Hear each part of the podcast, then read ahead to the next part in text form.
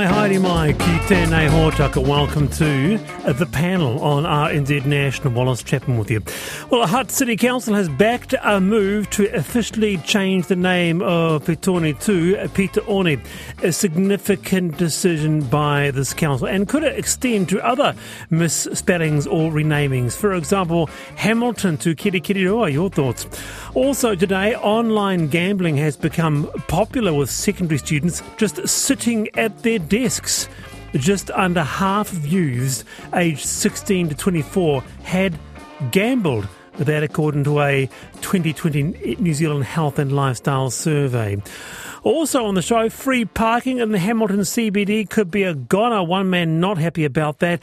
And a New Zealand senior citizen fined $3,700 by Australian Customs for a chicken sandwich that she forgot about in her bag. Have you been caught with something going through customs? I seem to recall an issue I had with a forgotten mandarin. Also, a great new cover of a Pet Shop Boys song today.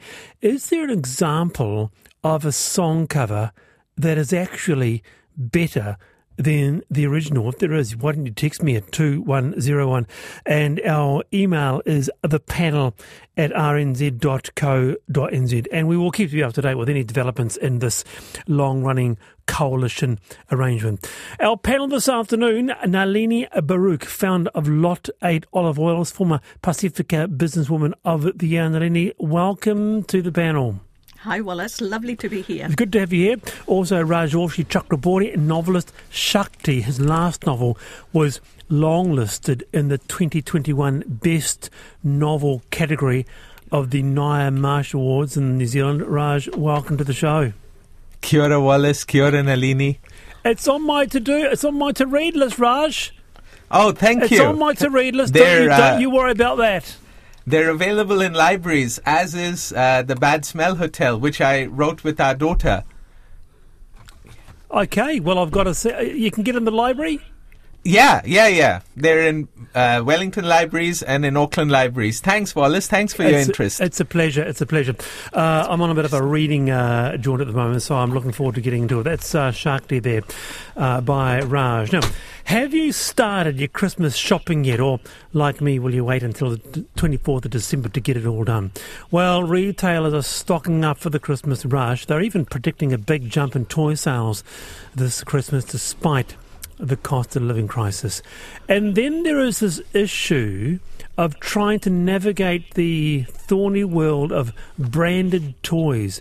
They carry huge weight, as you will well know, in the minds of children. With us is Otago Business School's Professor Rob Aitken, who specialises in marketing. Professor Aitken, kia ora, welcome to the programme. Kia ora Wallace, and kia ora team. Nice to be here. Nice to have you on, Rob. Look, just to Brady, I was thinking about this earlier, I can clearly recall a memory. I desperately wanted some Nikes when I was 10. Dad said, hey, what about these? They're called Nickels, or whatever, Nickels. They look the same, son. They sound the same. Why didn't you get them? And it really upset me, Rob, that he did not know the difference. I think you lost that battle a long time ago, Wallace. It doesn't matter whether they look the same, whether they're made by the same people, whether they've got the same materials. If they haven't got that name, then you've lost. Yeah. It's interesting, though, isn't it? Because I can imagine a huge amount of research goes into branding an item. Oh, absolutely. Right from the very kind of inception of an idea all the way through, it's kind of monitored, it's checked, it's evaluated, it's measured. Quite often marketing is, people say, is it a science or is it an art? I think when it comes to branding, in terms of a new product particularly, and well, I guess even established ones, it's much more a science. It's extremely logical and rationally kind of decided. So, for example, take Lego and Kobe. Everyone here has heard of Lego. Maybe a few have heard of Kobe. They are competitors. maybe. When they are competitors, is one necessarily better than the other? Well, better in terms of quality. There's possibly a slight difference, I think, in the manufacture of the bricks. But not appreciably so. So it's entirely in the mind of the user. And again, it's the name. You're playing with the name, really. I mean, they both do exactly the same things. One is much, much cheaper than the other, much more readily available. However, it is not competing. I mean, they are in the same market, but, you know, at opposite ends of the scale, I reckon. Yes, there is that cost, isn't there, Nalini Baruch? Let's bring you in. Yes, there is. I mean...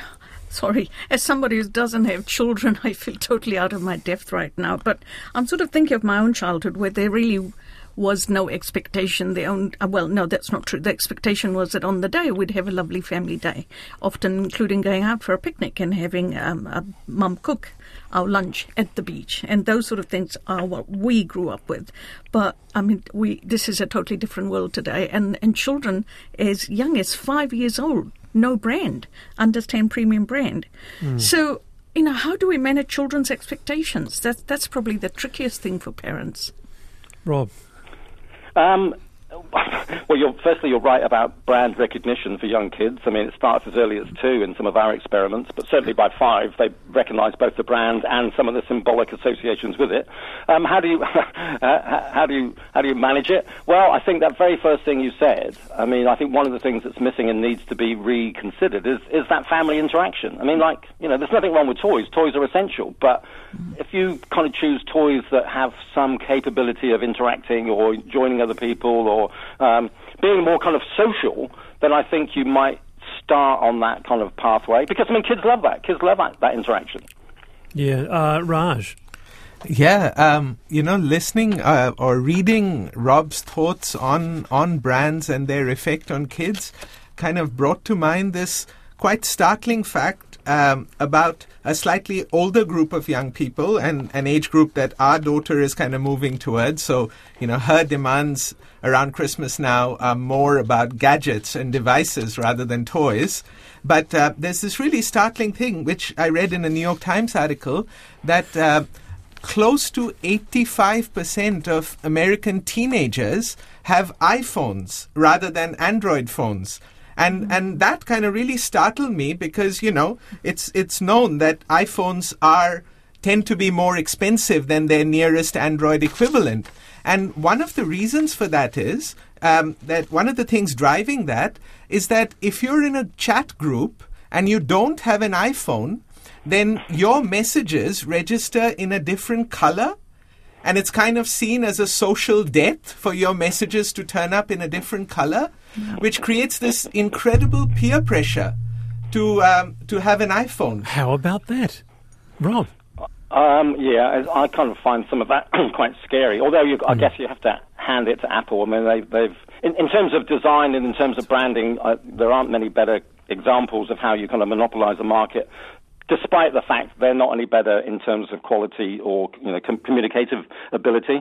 But 85% of teens are on gadgets. And I think that's interesting. 85% of American teens are on gadgets, and less than 20% of American adults have passports. I mean, I'm not sure if there's a correlation there, but there is a kind of sense of connection that if you're just absorbed in a gadget, and the gadget is entirely dependent on the social media platforms you're on, then it's kind of hard to kind of wean them off that. So I think that, you know, that process of weaning off needs to start much earlier to give some hope to prospective and existing parents that, you know, trying to provide toys that have got some kind of creative, independent kind of capability, I think is one way where you might start to break through a wee bit. Trying to tell your kids not to do that obviously doesn't work. It doesn't work with my kids anyway. So I think it's kind of leading by example. But again, you know, the social changes, family interactions, family meals, they're not kind of in the way that they, you know, weren't constructed in the way they used to be. So it's kind of, it's difficult. In fact, you know, I remember, I think a couple of years ago, it might have been the Warehouse, but, you know, their Christmas kind of message was, you know, what's the best thing you can spend on your kids at Christmas? And they said, well, it was time.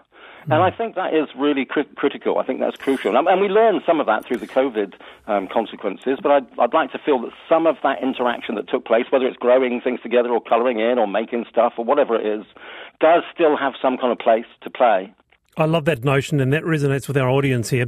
Buying one brand over another for no other reason than brand is the essence of what's wrong with our world. Disgusting consumerism is Tom's point of view. But back to that mix, I think you're right about this too, Professor Aitken, of that mix of that new, that branded toy and the old school. You know, just speaking to my experience, little Junior, 6 years old, he loves his, you know, Pokemon and Minecraft. But the big thing right now in our home is a very simple gift he got for Christmas, and that is the good old tic-tac-toe.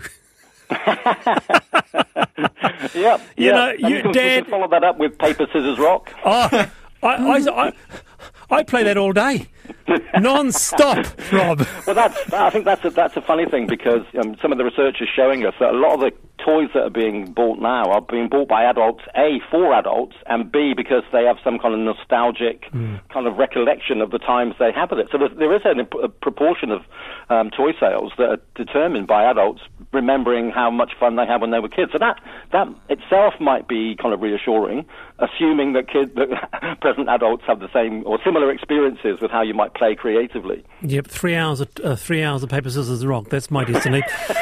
Good on you, Rob. Thanks for your time. There's Professor Rob Aitken there. My son as a teen in the 70s wanted a named brand of shoe. I told him I would pay for the cheaper brand and he could pay the difference by earning the money. Oh, interesting. That's Faye. All right, time for I've Been Thinking, and Nalini Baruch, take it away. Oh, very simple. I'm forcing myself to think less.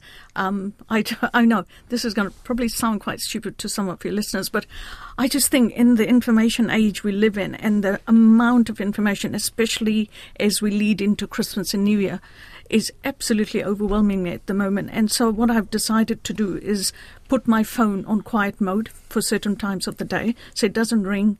I don't actually look at it when the text messages come in.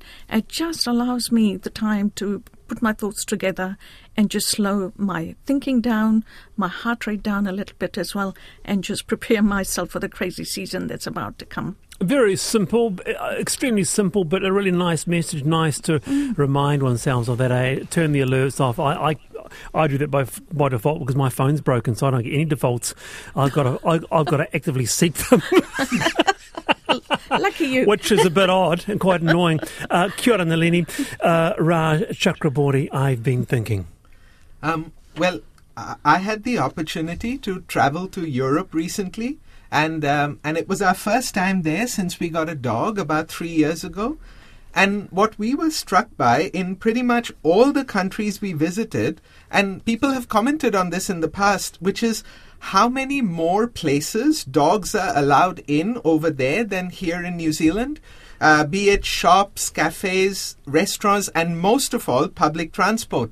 And over there, it seemed that the default was for dogs to be allowed in, unless specified otherwise, whereas here, the default assumption is the opposite. And I was wondering if listeners knew more about the history of that. Why is the default in New Zealand one of prohibition when it comes to dogs? We're going to come back to this on Friday. It's such a good one. Raj, are we here in New Zealand anti-dog? Well, I think if you compare the small practices of everyday life, it would seem like we have a lot more restrictions.